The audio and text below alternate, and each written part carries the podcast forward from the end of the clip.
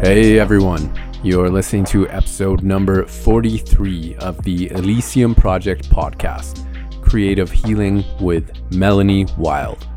I'm your host, Brian Johnson. If you enjoy this podcast, please be sure to like and subscribe and visit us online at www.elysiumproject.ca. Our brand new marketplace is now live with fair trade products and original artwork from individuals all around the world. Your purchases directly support the individuals behind the work, as well as 10% of every purchase goes towards this year's charity, the Fruit Tree Planting Foundation. www.elysiumproject.ca. Just a quick content warning before we get into this podcast. This episode does contain some descriptions around sexual assault and may not be suitable for all listeners. Therefore, listener discretion is advised. All right, today I am joined in studio at Melanie Wild Studio. Thank you for having me here, Melanie. Yeah, thank you for coming. Thank you for being in my space. I have created this space so that I can create. Yeah. Yeah, it's uh it's beautiful down here. I love all your art and the vibe you got going on. You got your Reiki room back there as well. Yeah. So you're a multi faceted uh, healer, yes. one could say. Multi-dimensional being of light. Ah, that's yeah. wicked. Yeah. From the cosmos I landed. Nice. Yeah. so let's let's talk about this. We were just discussing before um, starting this podcast what what got you into on this journey that you're on and uh, into the art therapy, which we're going to be talking about today, yeah. and really what what you're what you're focused on. Yeah, cool. Um, very so much to talk about, a whole lifetime of events to talk about. Um, but yeah, what I was saying before we started recording is I've been an artist my whole life, and um, I got that from my grandma, who I didn't get along with, and then my nana on my maternal side was like my very spiritual uh, awakened person and so she was always very connected she did reiki um, mm. she was always very connected to the spiritual world beyond um, religious context whereas my grandma was the opposite so it was like i was in living in this like polarity my whole life mm. as a child and uh, as i grew up in this polarity and quickly realized that the way society works is to be in the left brain is to be rewarded in life, right? Right? To be focused on, you know, making money and mm-hmm. adding everything up properly and crossing, uh, tying your shoes before you cross the street and all of those things um, in the masculine and the doing and the left are mm-hmm. like very rewarded in society. And I always questioned my place here because that just never felt good for me. I uh, I graduated high school early because I hated school so much. Mm. It wasn't because I was smart or or like excelled. It was just because I wanted to get out of there, and I knew that the only way my parents would let me finish school is if I properly finished it. So I like set myself up and did work experience so I could get out of school really quickly and and then I didn't really have a plan. mm. But I yeah, throughout my adolescence, because I was so in tune with.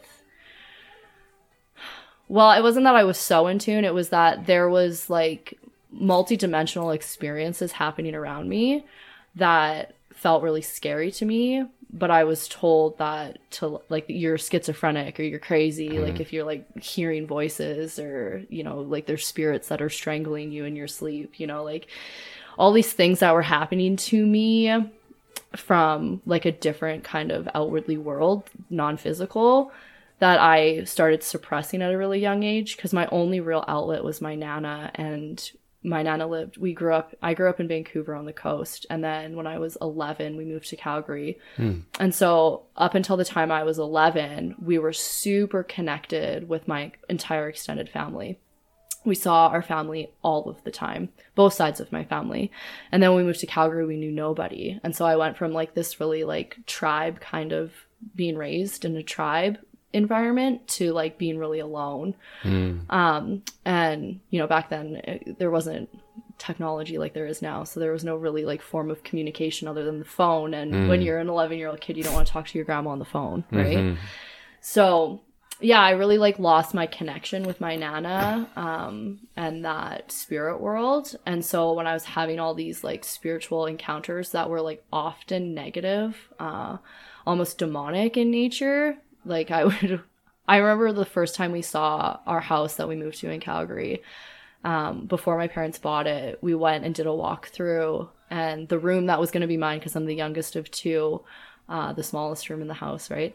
uh, that was going to be mine. I, I remember walking into that room and I just got this overwhelming feeling of like, no, get out. This is my space. You're not allowed in here. And I was like, oh, good.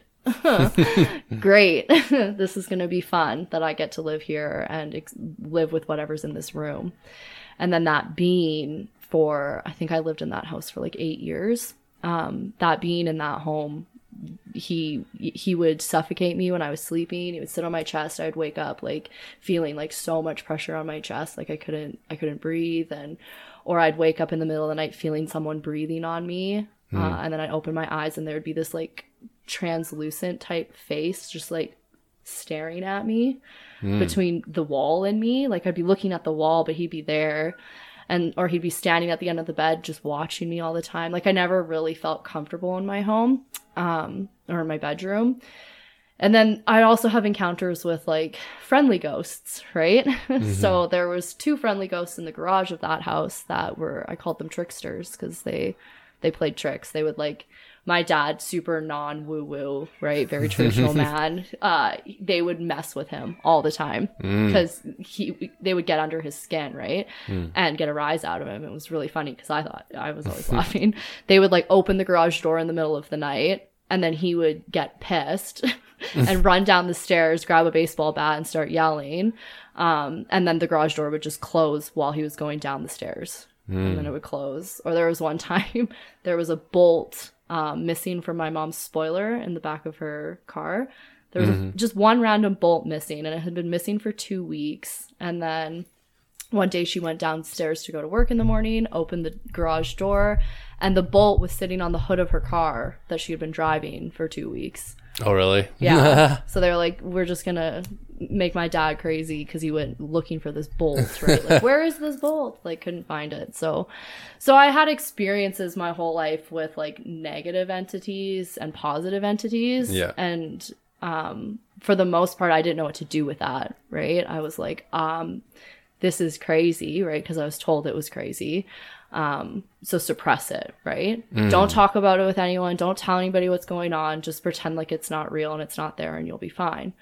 And so I started like building up a defense mechanism against them where anytime a entity beyond uh, physical form would come into my uh, awareness, I would just ask them to leave. I would tell them, "Hey, look, I can't help you. Um, you gotta go." And for the most part, they would leave, unless they were, of course, demonic. Then I ran into some pretty scary situations as a um, young adult who was very depressed because the entities feed off of energy, right? So if you're like in a really positive place in your life, you're gonna attract really positive entities into your life, and if you're in a really negative place in your life, you're gonna attract more negative uh, into your life, right? So uh, yeah, when I was 20, I think 21, 22 maybe, I had a demon try to enter my body. I don't know how else to say it. Uh, when I was drunk, passed out at a party, um, I, and I went to bed early because, again, that experience where I went, went went into a room and was like, "No, you're not welcome here." I went into this home and was like, "No, you're not welcome here. Get out." And I was like, "Okay, well." I can't. Like, I'm staying the night here. My wife now, wa- she was my brand new girlfriend at the time, and it was I was meeting her friends for the first time. I was gonna be like, "Oh, sorry guys, I can't be here. There's a demon in your house that doesn't want me here." Like, Yeah. crazy. So I uh, I kept it to myself or whatever, and then I went to bed early, and then I woke up in the mid. Well, I I I'll explain it from two perspectives, from my perspective and my wife's perspective, because my perspective was I was dreaming, right? So in my dream, I sit up in the living room on the pull-out sofa bed, um, and I look, and there's a demon who's like basically just this like black cloud, kind of slightly formed body with talon feet. So he had like big, huge, like eagle talon black feet but he was all smoke. And, and, and everything was the same as if it was real um, in the room. So I sat up in the bed and I looked at it and I said what I always say, you know, my defense, like, hey, I can't help you. You got to go. Right. And he didn't leave. I was like, okay, you got to go. I can't help you. You got to go. So I kept just repeating myself over and over and over again. And then the entity moved closer and closer to me. And then involuntarily, my arms just like rose straight in front of me. And then the black smoke of this entity started creeping up my arms. And then I was screaming at this point. I was no longer trying to negotiate and tell them to leave. I was just trying to scream. Uh, and then the voice, right, stops. Those dr- dream paralysis where you can't move and you can't talk, right? Um, and so I, so then there was nothing. And then the next thing I know is I'm being baby shook by my now wife, my brand new girlfriend at the time. Uh, be, she's like baby shaking me in the bed um and i come to and i'm like whoa what like what's going on? And she's like you just sat up in the bed. You were speaking some weird language. I don't understand. Like it was a full-blown dialect um and like it was really scary. So yeah i stayed awake for the rest of the night there and as soon as the sun got up i was like let's go. But um yeah i was in a really dark place in my life at that point. So i think that when you attract you know what you put out. So back then i didn't really know what was going on other than like there was very i was very aware to me that there was a spiritual world. There was an etheric realm in which that matter didn't exist and it was just energy. So i was always aware of that my whole life. Um and then as I grew into this awareness and this understanding through a really dark night of the soul and depressive state in my early 20s, where, you know, like I tried to commit suicide multiple times and like all sorts of things had happened. And, um, and then I had my daughter. So I'm in a same sex marriage. And so conceiving a child in a same sex marriage is a little bit more difficult uh, than in a heterosexual marriage because we're missing a key element of the of the juice. Yeah.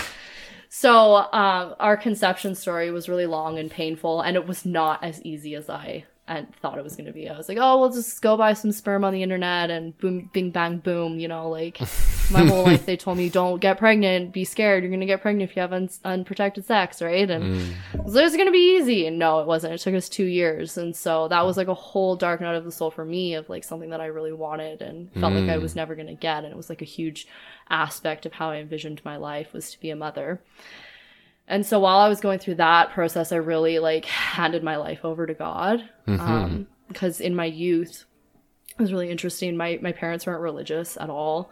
Um, my mom was spiritual and open to spirituality, but she wasn't religious. Um, she watched a lot of Oprah.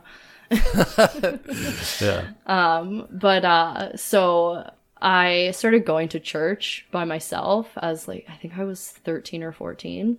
Okay.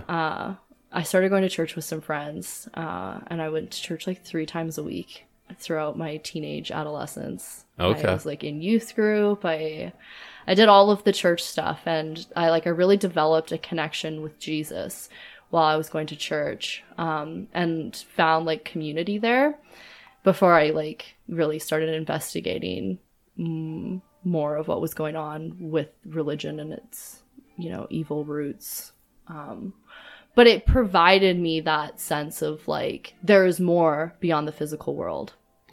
Right? Like it really gave me that landing ground and that connection with god and jesus. Um and so as i developed this relationship with my spirituality through church i then started witnessing a lot of friends die at really young ages. Like because i was this was between the ages of like 14 and 17 probably and i lost like five Wow. five young people in my life uh, that were friends in like really traumatic ways right? Drinking and driving or my one friend had a brain aneurysm and he was like 13 and suicides and like all sorts of really crazy ways that my friends were dying um, when i was really young. So i got really angry right? Uh, like why are my friends dying? We're young we're children like this is like if there's a god then why is he letting this happening kind of mm-hmm. mentality right? Like this is bullshit. Um and so then i kind of turned my back to god mm. right? I was like fuck that this isn't real because if like why would these bad things be happening, right? Mm-hmm. Really surface level understanding of of God and creator and but I was a kid and didn't know. So turned my back and then I went through like my really depressive state of like alcohol abuse and drug abuse and mm. Uh came real close to like sex ring prostitution stuff with and like I um yeah, I went down a really dark path and then bringing me back to like where I left off with conceiving my daughter. Uh, I was so desperate, right? So from like the time of, of 17, 18, turning my back on God to where I'm probably now started trying to have her when I was like 26 or 27. Um, and, and then I was like, okay, well, I, I can't do this by myself, right? Because I've been trying to do it by myself and I've been doing all the things. The doctor said, stop smoking weed, stop drinking alcohol. I stopped smoking weed, I stopped drinking alcohol, you know, time your ovulation, put all these like scientific pieces together and it'll work. And, and then, and in the scans, there was nothing wrong with me, like physically on a biological level. There was nothing wrong. There's nothing wrong with the sperm. There was nothing wrong with my uterus. It was just not working um, every insemination we did. Like it just wasn't working. So I was like, okay, well, I clearly can't do this on my own because I'm doing all of the masculine, all of the left brain stuff, uh, and it's not working. So I was like, okay, God, if you're there, uh, I'm sorry, right? Like I'm sorry that I I just trusted you and I um handed my life back over to him or her, them, or mm-hmm. A higher power the as all well. of yeah. all right is genderless is just is just all is just love really Totally. is. like what i've come to understand and learn now that i've developed my spiritual awareness and insight is that god is not some like man in the sky but it's just love right um and so i turned my life over to that power to that power of love. Um and i asked please please give me this child. And i did and i got and i received. Wow. and uh, it was it was in the most it was my first experience of complete surrender um, where i was like i surrender. I don't know what i'm doing. I give it all to you. Please take over. Jesus take the wheel. Um, and it worked. And the very last time we tried to get pregnant uh, was on my 27th birthday. And i smoked probably 27 joints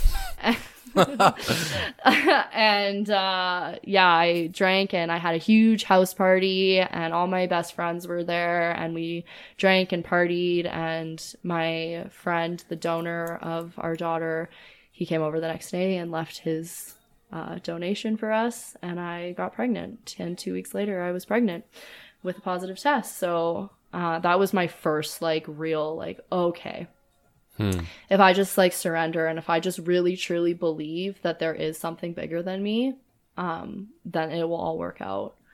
And it did. And that was and then when I was pregnant, I really cultivated my spiritual relationship with my my higher self, my chakra system, my God, Jesus, like all of these like things I just dove all in and learned everything I could possibly learn about spirituality.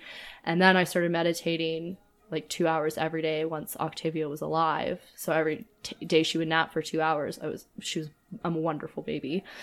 Um, so she napped for two hours every day for three years, and so for three years every day I meditated for two hours in silence. Like I didn't follow guides. I just you know I set my timer and I focused on my breath and my mind would wander and I would call it back and my mind would wander and I would call it back until eventually I got to a point where my mind stopped wandering and all of a sudden 2 hours went by in a blink of an eye. And then I started realizing time travel and all sorts of stuff, but oh yeah, bring this back to art therapy.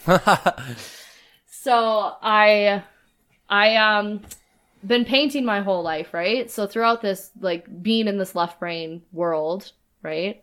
I never felt like it was right for me. It never fit in. And so I dove in I always painted, you know. I always tell my clients when you're sad, like when you're really sad, when like you're really emotional, when something's really going on in your life, like you're not reaching for a calculator. You're reaching for a song. You're reaching for a paintbrush. Mm-hmm. You're reaching for movement. Right? You're reaching for the right brain stuff. Yeah. Creation, creativity. Yeah. And poetry, right? Like these are the things that we reach for when we're sad. And so in my dark night of the soul, like basically all of my 20s, I was really sad. And so I painted a lot, right? Because that was my way of escaping the left brain. I painted to go into my right where I could time travel, where like literally at the blink of an eye would go by, but really it was four hours that I just got lost without thought, without the left brain, without the anxiety, and I just got lost in whatever it was that I was creating. Um, and so that's like what I like to offer for my clients is a way to shut that left brain down and really get lost in the right and give yourself permission that like, hey, we need this balance. Yeah, we need the left brain. Yeah, we need to go to work on time and we need to make money and pay our bills. But we also need a space to feel sad.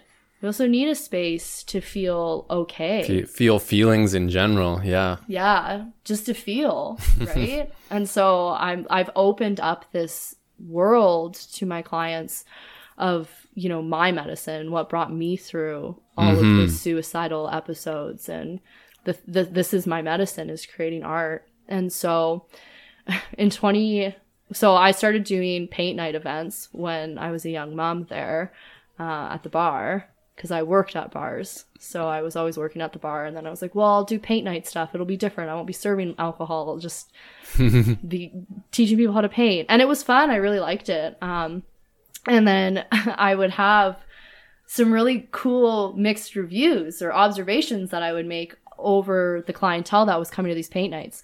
Lots of people would come with their Groupon tickets and paint and have fun and whatever, didn't take it seriously.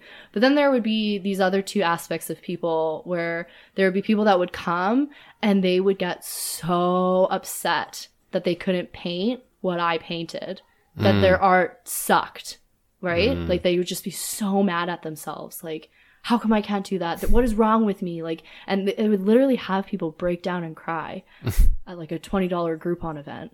Mm. And I'm like, okay, there, this is really interesting, right? And then on the other end, I would have people that would be like, whoa, I didn't know I could paint. and whoa, two hours just went by. How did that happen? I didn't know I needed this. I completely forgot about everything going on in my life. Mm. So I was like, okay, there's a need for this. There's a need for a spiritual divergence of this, of like, take it out of the bar and like, let's make this medicine Yeah. right? And so I created this studio, right? And then I started trying to find ways to help people move from the left brain to the right brain, uh, where they didn't get stuck on like my tree doesn't look like your tree, right? Like my cow doesn't look like a cow, right? So it's like I wanted to move out of like that sort of paint style into like more of an abstract paint style where it was more free flowing uh, and there was less rules because that's where people get stuck in that left brain. It's like the rules told me I can't do it this way. Yeah. And then we lose that element of flow. So then I discovered paint pouring. Um, and that was where everything kind of took off for me was through paint pouring because it's such an abstract form.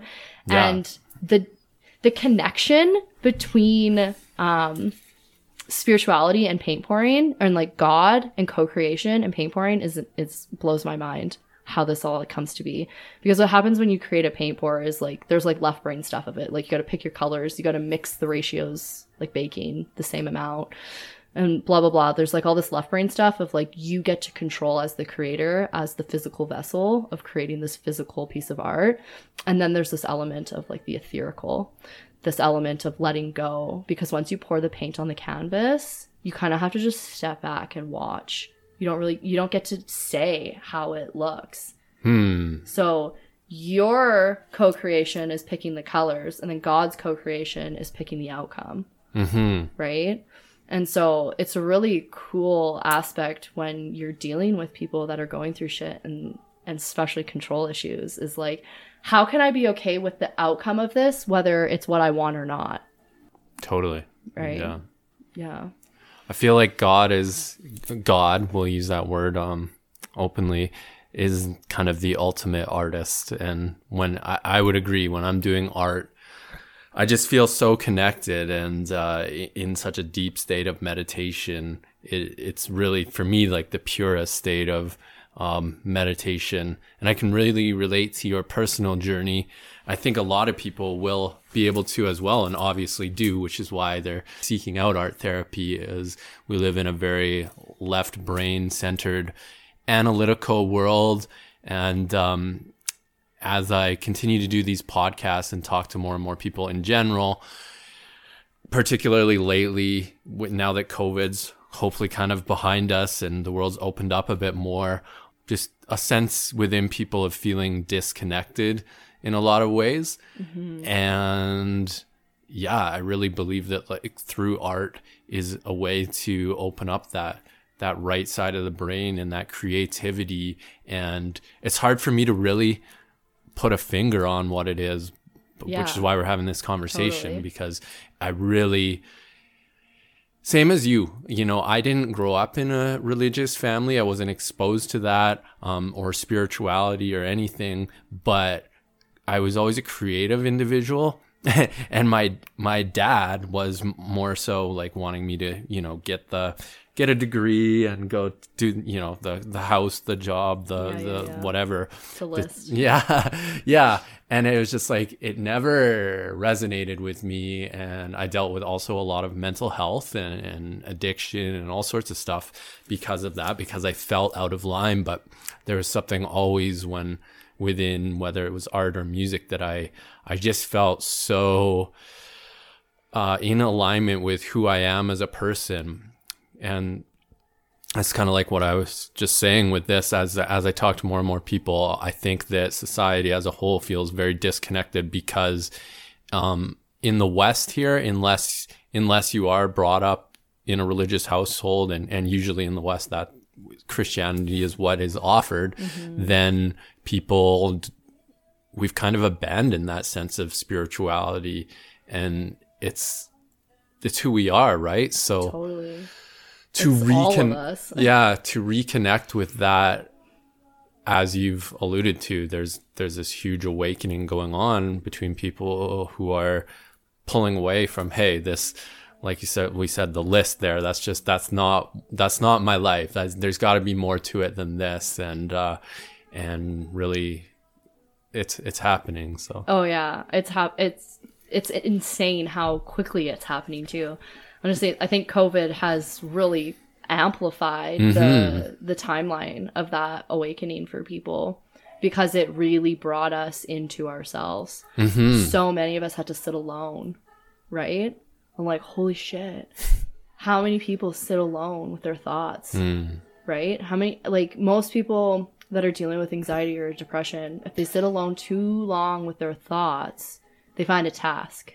Mm. Right? They got to get out of the mind. So they find something to do instead of to be, right? What happens if I just be with these uncomfortable feelings? Mm-hmm. What happens if I let them sit here? What happens if I question these feelings and these thoughts? Right? And so that happened because we were forced into this period of isolation. Mm-hmm. Right? And so I think like the the grand scheme of everything kind of backfired on the major players up mm-hmm. above is that they weren't expecting this spiritual awakening to come forward. And there's a lot of elements that happened with that on like a larger scale that I could get down every rabbit hole with you ever there was. but to bring it back, like what you were saying about, you know, growing up and feeling like, hey, this wasn't you know this like checklist this, right. this list of things these accomplishments that i'm supposed to move through it just doesn't feel like that's my purpose mm-hmm. and then you found your safety and you found your flow and you found your sense of beingness through art right mm. through the right brain and that's where we're our most powerful right as spiritual beings as energetic beings because i think most people now know, well, I'd like to assume or give benefit of the doubt that most people now know that there is no such thing as matter and everything is just energy. Mm-hmm. And so when you take away the matter of it all, what are you? What do you have? And so that's just kind of something where like my business and and what my mission i shouldn't even say business my mission here on earth mm. is to bring that awareness back to help cultivate that sense that safe space to be in your beingness and not in your doingness but be okay with whatever feelings come up if you're angry like be okay with your anger right instead of like trying to outwardly express your anger. How can i or internalize your anger? How can i sit with my anger and be okay with my anger and acknowledge that my anger is coming from a really real place right? And how can i heal that root cause? And so through art like i i open up this really safe channel and space for people to move from that left brain into the right brain where they are feeling safe to be um, and they don't they're not thinking about everything they have to do when they get home or everything that they didn't do before they left. Like they're they're really in the now moment. Um, and that's where that's where healing happens. That's where we can transform ourselves. And so i also do reiki work and energy work. Um, and like this is just this is a huge part of like this is why i'm here on planet earth is really to make it better. Make it better. And i i feel really blessed that all of the like darkness that I've gone through has led me here because we all, every single one of us, there's not a not a single human being that gets by life unscathed, Mm-hmm. right? Like we all go through shit, and when we can just like be open and honest and real with each other about it, like yeah, I did some shit, like it was not good, but I made those choices because I was in a place of ego right? That I was unconscious to. I didn't know there was a difference between self and ego. I thought we were I thought the ego was the self. Yeah. I didn't know that. So you make these choices in your ego because your ego is ultimately trying to protect you, right? So you lash out at family members and you lash out at friends and you steal and you cheat and you lie and you do all these things because you're trying to protect yourself, Uh huh. right? Yeah. And then you can come into a safe space and you can be like, I did these bad things and I'm so sorry. Yeah. And you can look at yourself in the mirror and say, I'm really sorry. I'm really mm-hmm. sorry I put the, I put us through that. And Yeah. also, thank you for keeping me safe, Yeah. right? So, yeah, I don't just kind of went off on a whole tangent there. No, that's great. I, I feel like as humans, just naturally, we have such tunnel vision and we're, we're only here in these bodies for a very short period of time comparatively. So given however much time that is, you know, I'm 37 now, but the, as as we discussed earlier, over the past like 100 years, people have been very disconnected from uh, their spirituality. I think it's with the industrial revolution and computers and technology. It's all about and, and free market capitalism. It's all about growth for the sake of growth and, and money, and there's an emptiness in that and unsustainability within that that if we just keep doing that we're, we're really as a species not going to be here for too much longer. It's just it's not hasn't ultimately been working out. So we have to find another way out of that and another way to connect to ourselves and each other and mm-hmm. our higher power. So i think Yes. Yeah. Yeah. what like when you were having that that spiritual awakening and you were coming out of that really dark place what were some of it? Were you i don't know did you go to like recovery programs or how did you find that that higher power? Well, so yeah, there was a so the biggest thing that kind of changed the directory of my life is that I was sexually assaulted mm. when I was 20. I think I was 20. I might have been 21. Doesn't matter. Um anyway, so I was sexually assaulted and like prior to that event, I my parents got divorced when I was 19, which really threw me through a loop because like I did not see that coming. Um, my parents got divorced. The guy that I was dating, who, you know, my high school puppy love, you know, I'm going to marry you. We're going to be together forever. You know, my first love, uh, him and I broke up. Uh, his mom got diagnosed with cancer. She was dying. My other friend had just committed suicide. Like there was all this like stuff that was really like unraveling in my life. Um, and then I was like, I went into like this like binge drinking and drug abuse, and like all I was doing was just blacking out, um, so that I didn't have to feel. yeah And um, and then I so I was living in Vancouver, and then I moved back to Calgary because I got uh, asked to leave the university I was at because I was not doing so great because I was too busy drinking and not going to class. So I moved back to Calgary and moved back in with my mom, which was what a trip. Um, and then I went out with a girlfriend from high school that night and I drank to blackout. I was back at the Roadhouse days. And they had I think it was like three dollar triples. Like it was like so illegal and stupid that they could serve that alcohol amount of alcohol to 18 year olds Yeah. but they did and i was blacked out and the next thing i know is that i um, am on a couch and i'm being sexually assaulted by some f- man that i don't i can't it was the lights were out i couldn't see anything um, and then i kind of my body there's like all the trauma responses like the four like f- fight flight freeze and fawn like those are the four main trauma responses and so my trauma response that i learned that night was freeze um, which then causes like all this like whole spiral of like like I froze. I was just like if I just stay still, it'll be done and then I can escape. Right? But like that my body, like physically I was like in my mind I'm having this conversation like just stay still and it'll be over and then you can get out. And then but then I'm like no, fight. You're a fighter, right? You're a fighter. And then but my body like physically wouldn't move. Like I tried to lift my arms, they would not move. They just hung there. They just hmm. nothing would move. And so I waited it out and then he finished what he needed to do and then I got up and went into the other room and called a friend.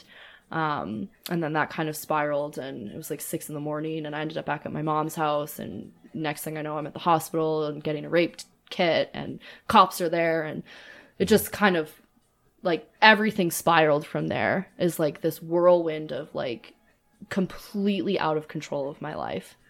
Out of control of my body out of control of my life. Everything was just awful i just wept i've never been so depressed so suicidal like i didn't know what who i was and why i was here i was like if i can't control my body the one thing that I should have full freedom to control. If I can't even control my body, then why am I here? Like these are the thoughts that were going through my mind back then, right? Mm-hmm. Like if my body, anyone can just have my body, why do I even have it if it's not mine, right? So I was super suicidal, um, attempted suicide multiple times after that, and uh, then I started seeing a therapist because I had to go to court because my mom insisted that um, we took it to court because she was being a mama bear, right, and wanted to protect me and find justice. And I was like, I don't really want to go to court and relive this experience over and over and over again. And I ended up going to trial twice which I had to tell my story twice to a room full of strangers and like full explicit detail, you know? Like Oh, it's yeah. so uncomfortable. Like, hey, tell me about the best sex you've ever had. like it feels uncomfortable Mm-hmm. to tell that story. Now you're gonna now you're gonna ask a woman to tell her story about the Mm-hmm. worst sex she's ever had in front of a room of strangers who are literally there judging her. Right? It's like the whole Johnny Depp Amber Heard trial. What a- Yeah. What a, joke that was. Just Yeah, I tried to, it. Dis- I tried to disconnect as much as possible to that, but yeah. it, it's honestly it the justice system. That's a whole other Yeah. podcast, really. yeah. but so in preparation for this trial, I was like, "Hey, I need to go to therapy because I'm gonna have to talk about this in front of people, and I can't even talk about it to the mirror. Like I couldn't even, I couldn't even say the word rape. Like I couldn't. Mm-hmm. Yeah. I was so disconnected from my body. So I was Yeah. like, I need to go to therapy. So I went to a couple therapists. It took me a little bit to find like the therapist, Yeah. which if you're listening and you're looking for therapy, don't just take what you get. Like find that person Totally. that you really connect and resonate yeah. with. That's really important. Yeah, it really is. And so I found Marnie. God bless her soul, she saved my life. Um, and then I started seeing Marnie pretty regularly. And um, the Crown prosecution, I had a gentleman and a woman who were in my defense or whatever for the trial, and they were like amazing. They were so good to me, and so so um yeah, so I started going to therapy and I really started doing forgiveness work Ah. through Powerful. therapy. Yeah. So I um I had to forgive my rapist. Like I had to really forgive him because eventually like the it took about 3 years for the court to yeah. go through all its multiple trials and proceedings and all of it. And he was he was let off. And um it was really interesting. because this was before the whole Me Too movement. So I was thinking about like what would have happened had that Me Too movement happened before my trials. I think he would have gone to jail because ultimately the jurors decided not to pro- not to mm-hmm. find him guilty uh, because they agreed that the sex happened, but the the issue was whether or not it was consensual. But like I was like blackout drunk. There was barf, like my barf, all mm. over that basement suite of this person's house mm. that I was in. Like there was more than enough evidence. I remember I was on trial and like his defense attorney. I had everyone laughing. I'm really funny. I had everyone laughing because his defense attorney was like, "Well, how much did you have to drink? So you had this drink and this drink and this drink and this drink." And I was like, "Yeah, I had a lot, and I don't remember how many I had because I was blackout drunk. Do you think I could give consent while I was blackout drunk? Yeah. Like, because I get really feisty, so I was yelling back at the defense attorney because they're like, they say it's like they they put you in corners. Hey, I don't know if you've ever been on trial. They're not nice to you Yeah. so yeah anyway so i started doing forgiveness work and then um with marnie and she and i had a dream that i went into a classroom which was really interesting and my rapist was sitting at a desk and he had his hands like he had his head on the desk and his like hand arms over his head like he was sulking and so i sat at the desk in front of the one that he was sitting at and i turned around and faced him and I told him I forgave him. I was like, I, I forgive you, and it's not because you're worthy of forgiveness, but it is because I can no longer and I will no longer carry your shame. Mm-hmm. Uh, and I forgave him, like I really did, because ultimately, I had to. Um, I had no choice. It was either I live in a suicidal depressive state of like no ownership of my own body for the rest of my life and feeling like this man has control over me for the rest of my life or I just forgive him and close the chapter. Right and so that was like that was profound to move through that and Marnie really helped me through that she held my hand through all of that process and and she she actually introduced me to crystals Okay. so she gave me a rose quartz crystal that I held on to through every trial, like it was in my pocket. I don't. I gave it to someone. I don't know who. I, I can't remember who I gave it to, but um, I was done with it, so I, I let it move on. And uh, that I think that was really where my spiritual journey. Was like, hey, I'm gonna I'm gonna do better. I'm gonna be better. Um, I'm not gonna attract this into my life anymore Mm. right? And I started meditating again and I meditated in the bath a lot and but I mostly did everything on my own. Like for the most part I had my I had Marnie, but I was also in like I'm a lesbian, so I was in this like LGBT queer community and there's a lot of suffering and like there's a lot of attachment to suffering Mm-hmm.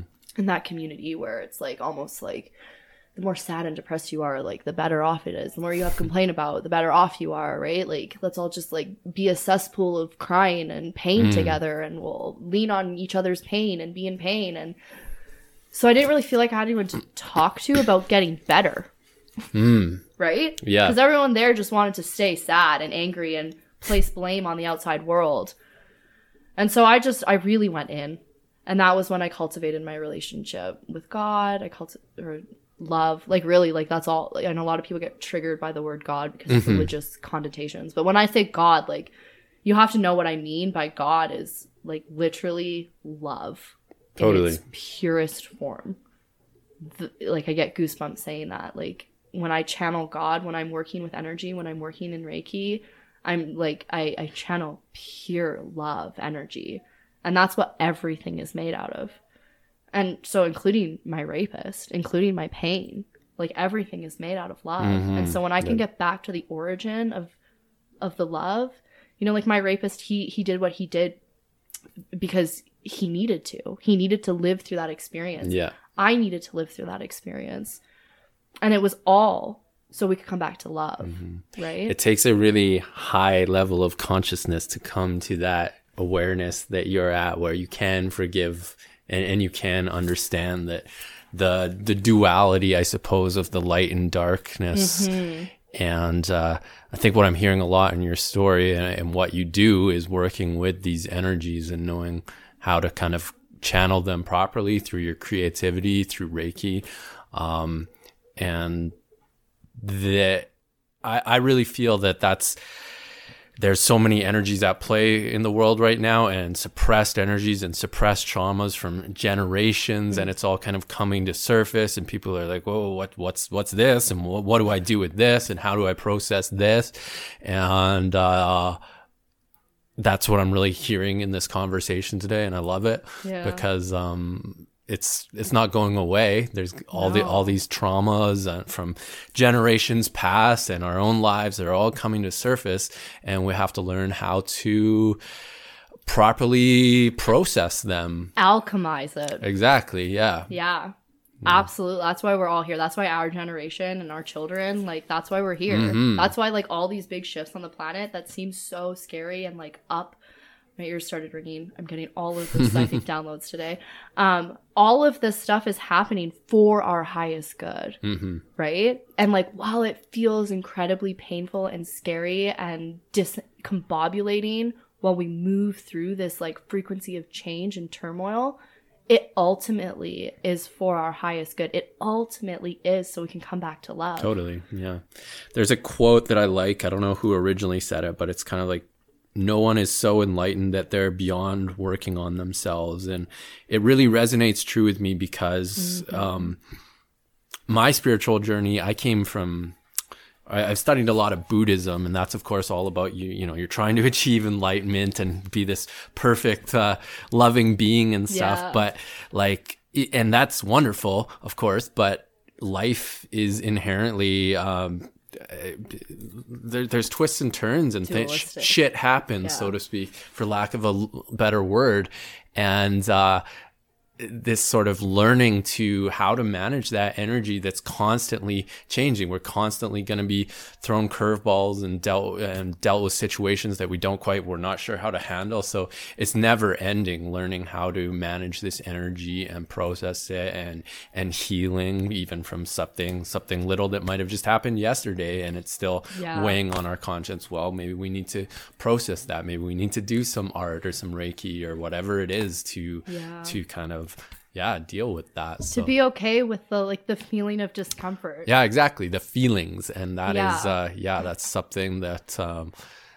that i'm learning in my own life because like i say i came from that that buddhist background where it's like you're you're trying to find enlightenment and stuff and i don't know when it was but at some point i'm like well i'm never gonna i'm never gonna be like Buddha or Jesus or whatever. I'm never going to be this perfect being. And it's great that we have those, those, um, can't think of the word I'm looking for, but role models to look up to. Yeah. Um, but I'm a human being and I'm imperfect. And every day I, I I'm gonna, I'm gonna make mistakes. I'm gonna sin, right? Yeah, yeah, And yeah. being able to come to the place where I can forgive myself and forgive others and come back to that, what, what we talked about there. God, God is love. And if we can come to that space of love and learning to do that as a society and as a world more, because I, I really do feel that this, especially in the West here over the last 100 years, we just disconnected from spirituality.